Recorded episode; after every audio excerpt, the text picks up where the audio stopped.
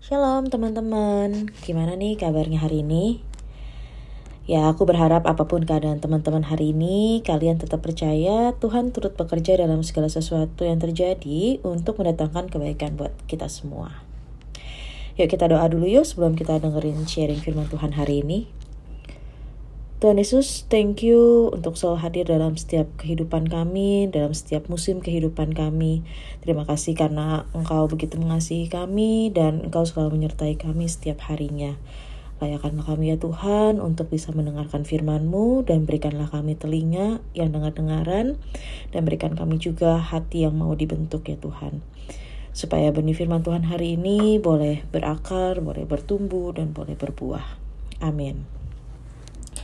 Nah, hari ini kita mau sama-sama belajar dari kejadian 40 sampai kejadian 41. Nah, setelah firman Tuhan hari ini, aku harap kalian semua bisa baca lagi ya kejadian 40 dan 41 ini.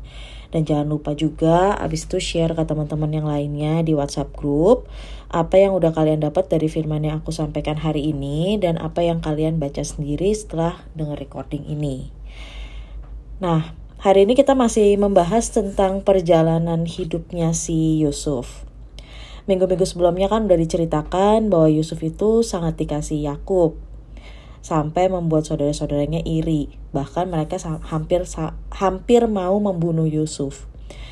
Ditambah lagi ada dua mimpi Yusuf yang membuat mereka semakin membenci Yusuf. Pertama, mimpi Yusuf tentang berkas gandum, di mana berkas gandum Yusuf itu berdiri tegak, Sedangkan berkas gandum saudara-saudaranya menyembah berkas gandum Yusuf. Dan yang kedua, mimpi uh, mengenai matahari, bulan, dan sebelas bintang yang menyembah Yusuf. Yang artinya uh, ayahnya, ibunya, dan kakak-kakaknya menyembah Yusuf. Nah, memang dalam cerita uh, di pasal-pasal sebelumnya Yusuf itu kan memang nggak jadi dibunuh karena Ruben kakaknya berhasil mencegah saudara-saudaranya untuk bunuh uh, Yusuf. Akhirnya uh, melalui inisiatif Yehuda mereka menjual Yusuf ke pedagang di Midian dan di Ismail yang lagi lewat nih waktu mereka lagi mau dalam perjalanan ke Mesir. Nah sesampainya di Mesir Yusuf dijual sebagai budak uh, budaknya Potifar. Potifar ini adalah seorang pegawai istana. Nah, hebatnya Yusuf ya, bahkan dalam statusnya dia sebagai budak, Yusuf itu masih loh punya hati yang mau bekerja dengan sangat baik. Kenapa kita bisa mengambil kesimpulan itu? Karena uh, si Yusuf ini dipercaya oleh Potifar untuk menjadi pengurus semua uh, barang kepunyaan Potifar. Nah, di sini ujian mulai datang. Yusuf itu dirayu uh, oleh istrinya Potifar. Tapi karena Yusuf tetap uh, beriman, dia tidak mau terpengaruh oleh rayuannya si istri Potifar, makanya Yusuf difitnah dan akhirnya dijebloskan ke penjara. Kalau kita baca kisahnya Yusuf, sebenarnya banyak naik turunnya ya. Dari anak kesayangan, dijual jadi budak, terus lagi enak-enaknya nih jadi karyawan kesayangan Potifar eh dia masuk penjara. Satu hal yang aku pelajarin dari Yusuf dia nggak mudah kecewa sama Tuhan. Dan dia juga nggak putus asa nggak patah arang. Dibuktikan dengan keberhasilan Yusuf untuk lagi-lagi jadi orang kepercayaan di penjara. Nah kita masuk ke pasal 40 ya. Diceritakan kalau memang Yusuf itu hatinya baik. Bahkan dalam penjara Yusuf masih loh bisa perhatian sama teman-temannya di penjara. Adalah juru minum dan juru roti Firaun yang dipenjara karena membuat kesalahan dan membuat Firaun murka. Nah, Yusuf ini ngelihat mereka lagi bersusah hati, terus nyamperin mereka dan nanya alasan kenapa mereka itu muram. Juru minum itu cerita kalau dia mimpi dan gak ada yang bisa artiin mimpinya. Yusuf dengan rendah hati bilang, oh bukannya Tuhan yang menerangkan mimpi. Jadi Yusuf tuh nggak bilang, oh karena gue hebat nih, gue bisa uh, terjemahin mimpi. Nah, si, singkat cerita si juru minum itu ceritain mimpinya dan mimpinya itu dalam mimpinya si juru minum tampak ada pohon anggur yang ada tiga carang di mana pohon itu baru bertunas dan bunganya keluar, tanda-tandanya penuh dengan buah anggur yang ranum. Di tangannya ada piala Firaun dan buah anggur itu diambil oleh si juru minum dan diperes ke dalam piala Firaun. Kemudian disampaikan piala itu ke tangan Firaun. Nah, si Yusuf mengartikan mimpinya. Katanya tiga carang itu artinya tiga hari. Dalam tiga hari, Firaun akan meninggikan engkau, which is itu si juru minum, dan mengembalikan juru minum ke dalam pangkatnya yang dahulu. Jadi dia bisa menyampaikan piala minuman ke Firaun lagi. Gitu. Nah, abis itu si Yusuf bilang, eh kan gue udah bantuin lu nih. Minta tolong ya, nanti kalau misalnya lu udah balik lagi ke posisi semula sebagai juru minum Firaun, inget-inget um, sama Yusuf supaya diceritain ke si Firaun kalau Yusuf itu sebenarnya di penjara tanpa kesalahan apa-apa gitu jadi dia pengen dibebasin lah gitu nah abis si juru minum di arti mimpinya juru roti itu juga menceritakan mimpinya mimpinya si juru roti itu ada tampak menjunjung tiga bakul berisi panganan dalam bakul atas ada berbagai-bagai makanan untuk Firaun, buatan juru roti. Tapi burung-burung memakannya dari dalam bakul yang di atas kepala si juru roti. Dan Yusuf pun mengartikan. Artinya bakul itu, tiga bakul itu artinya tiga hari. Dan di hari ketiga Yusuf akan, eh sorry, Firaun akan meninggikan si juru roti. Tapi Ditinggikannya ini artinya digantung pada sebuah tiang dan burung-burung akan memakan dagingmu dalam tubuhmu. Nah, setelah Yusuf menceritakan arti mimpi si juru minum dan si juru roti, setelah tiga hari apa yang Yusuf tafsirkan itu menjadi kenyataan. Nah, sayangnya si juru minum lupa nih sama si Yusuf untuk ceritain kisahnya ke Firaun. Nah, kita fast forward ke dua tahun kemudian di pasal 41. Gantian nih Firaun yang mimpi. Nah, Firaun tuh mimpinya dua kali. Pertama, dia ngeliat dari sungai Nil ada keluar tujuh ekor lembu yang indah dan gemuk badannya. Lalu makan rumput di tepi sungai. Lalu dari seberang eh dari sungai Nil itu juga nampak juga tujuh ekor lembu yang badannya tuh kurus. Lalu berdiri di samping lembu-lembu yang gendut-gendut tadi. Lembu-lembu yang buruk rupanya dan kurus badannya itu makan si lembu yang badannya gemuk. Nah, terus si Firaun kebangun. Habis kebangun, eh dia tidur lagi. Pas dia tidur lagi, dia mimpi lagi. Dia mimpi lagi yang kedua, ada satu tangkai tujuh bulir gandum yang ber, yang baik, yang gendut juga. Terus tampak juga tujuh bulir gandum yang kurus dan layu. Nah, bulir gandum yang kurus itu memakan bulir gandum yang gendut tadi yang berisi. Nah, setelah itu dia bangun untuk kedua kalinya dan dia gelisah karena mimpinya mirip gitu kan dan gak ada satu orang pun yang bisa ngartiin mimpinya. Nah, di sinilah sebenarnya si juru minum teringat sama si Yusuf. Singkatnya Yusuf dipanggil, terus mau uh, terus dipanggil buat nafsirin mimpi tersebut. Nah, lagi-lagi nih ya, Yusuf itu nggak sombong. Lagi-lagi dia mengakui kalau Tuhan itu yang sebenarnya memberikan hikmat ke si Yusuf untuk mengartikan mimpi. Dan Yusuf mengartikan mimpinya itu. Uh, Yusuf bilang gini, Kedua mimpi tuanku itu sama artinya. Allah memberitahukan kepada tuanku apa yang hendak dilakukannya.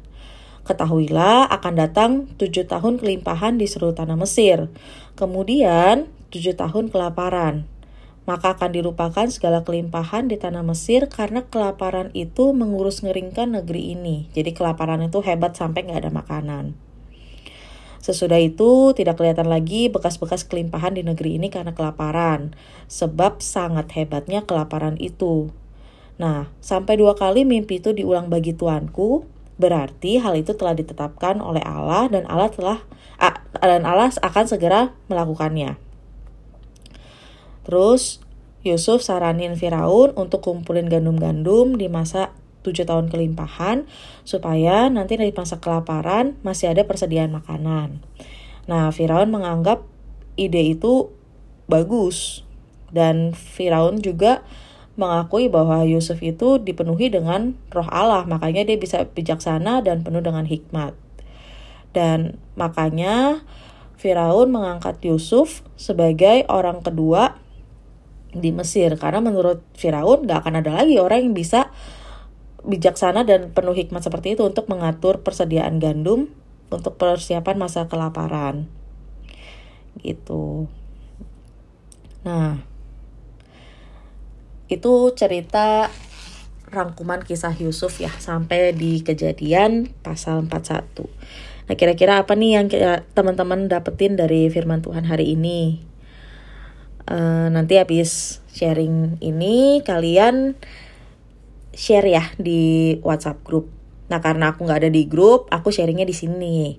Apa yang aku dapetin dari firman Tuhan hari ini. Aku belajar satu hal nih teman-teman. Aku belajar bahwa lebih baik kita tidak mengerti daripada kita tidak percaya. Kalau aku di posisi Yusuf ya, aku pasti akan terus bertanya-tanya kenapa sih harus ngejalanin? Kenapa sih Yusuf itu harus ngalamin hal-hal yang gak enak seperti itu? Pertama udah dibenci saudara nggak cukup itu. Dia harus dibuang dan dijual sebagai budak. Eh nggak cuman di situ masih harus dipenjara juga. Padahal dia nggak ada salah apa-apa gitu kan. Aku yakin Yusuf pun juga nggak ngerti awalnya kenapa semua harus dia alamin. Tapi aku yakin Yusuf tetap percaya sama Tuhan. Kenapa? Buktinya Yusuf tetap setia melakukan hal-hal yang kecil. Dia selalu melakukan yang terbaik sampai dia jadi orang kepercayaan Potifar. Padahal posisi dia itu kan budak. Zaman dulu budak itu kan gak ada harganya teman-teman. Jadi kayak kalau kita kan kerja nih ya uh, di zaman sekarang, even jadi asisten rumah tangga pun kita masih tetap digaji dan masih punya hak. Nah kalau budak itu di zaman itu nggak digaji karena dia dibeli sama tuannya, jadi mereka udah kehilangan haknya. Nah, dari seorang budak yang tidak ada hak dan tidak ada harganya di hadapan tuannya, dia bisa dipercaya jadi pemimpin uh, rumah tangganya si Potifar. Berarti kan memang ada kualitas Yusuf yang dilihat sama Potifar sampai dipercaya. Pun setelah dua kali dia mengalami hal yang gak enak, waktu dia masuk penjara, dia juga dipercaya oleh kepala penjara. Yap, salah nggak salah begitu dia masuk penjara posisi dia kan langsung berubah jadi kriminal kan. Orang bisa percaya seorang kriminal itu kan berarti ada sesuatu kualitas yang uh, Yusuf tampilkan di depan si kepala penjara. Yusuf ini menurutku hebat banget sih karena dia itu benar-benar selalu berusaha untuk memberikan yang terbaik. Nah memberikan yang terbaik dalam hal dalam hal apa pun yang kita lakukan sebenarnya adalah bukti bahwa kita percaya sama Tuhan. Kita percaya apa pun yang terjadi dalam hidup kita, Tuhan itu pasti turut andil, Tuhan itu pasti merencanakan hari depan yang penuh dengan damai sejahtera, bukan dengan rancangan yang penuh kegagalan. Kalau orang nggak percaya sama Tuhan, ya tanda tanya tanda tandanya kebalikan aja sebenarnya. Tanda tandanya itu ya putus asa karena ngerasa kayak percumalah berbuat lebih percumalah melakukan hal ekstra percumalah melakukan hal-hal yang baik. Toh juga hidup bakal begini-gini aja. Hidup bener malah makin suwe makin suwe. Hidup bener malah makin menderita. Jadi hidup tuh kayaknya nggak akan pernah membaik lah. Nah itu tanda-tanda orang yang putus asa. Yuk coba buka uh, satu ayat yang bagus banget menurutku. Di Amsal 3 ayat kelima. Amsal 3 ayat kelima, aku bacain. Percayalah kepada Tuhan dengan segenap hatimu dan janganlah bersandar kepada pengertianmu sendiri. Kata percaya di sini tuh artinya mengandalkan sepenuhnya pada kekuatan Tuhan. Jadi kayak bersandar, bersandar sama Tuhan tuh kayak kita punya beban nih ya di pundak kita berat gitu kan. Terus kita kayak serahin ke Tuhan kita bersandar uh, sama Tuhan. Kita andalkan kekuatannya Tuhan kita sandarkan beban kita ke Tuhan jadi kita nggak capek. Pernah nggak sih kalian nyender ke tembok terus kayak jadi kayak nggak pegel lagi gitu kalau berdiri kelamaan? Nah ya kurang lebih uh, kayak gitulah ilustrasinya.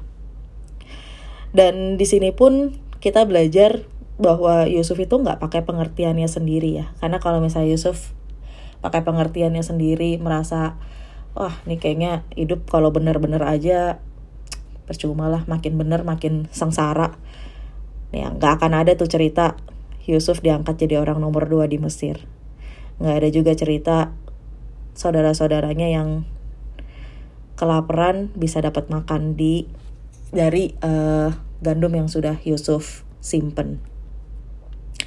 Oke, okay, so teman-teman, kesimpulan dari sharing aku hari ini percaya aja sama Tuhan. Tuhan tuh pegang kendali kok. Seperti yang ditulis dalam Roma 8 ayat 28, kita tahu bahwa Allah turut bekerja dalam segala sesuatu untuk mendatangkan kebaikan bagi mereka yang mengasihi Dia. Yang mengasihi Dia, yaitu bagi mereka yang terpanggil sesuai dengan rencana Allah. Jadi percaya Tuhan dengan segenap hati, jangan bersandar pada pengertian sendiri. Minta hikmat sama Tuhan supaya kita bisa terus berjalan dalam rencana Allah. Oke, itu aja sharing hari ini. God bless you. Happy Sunday.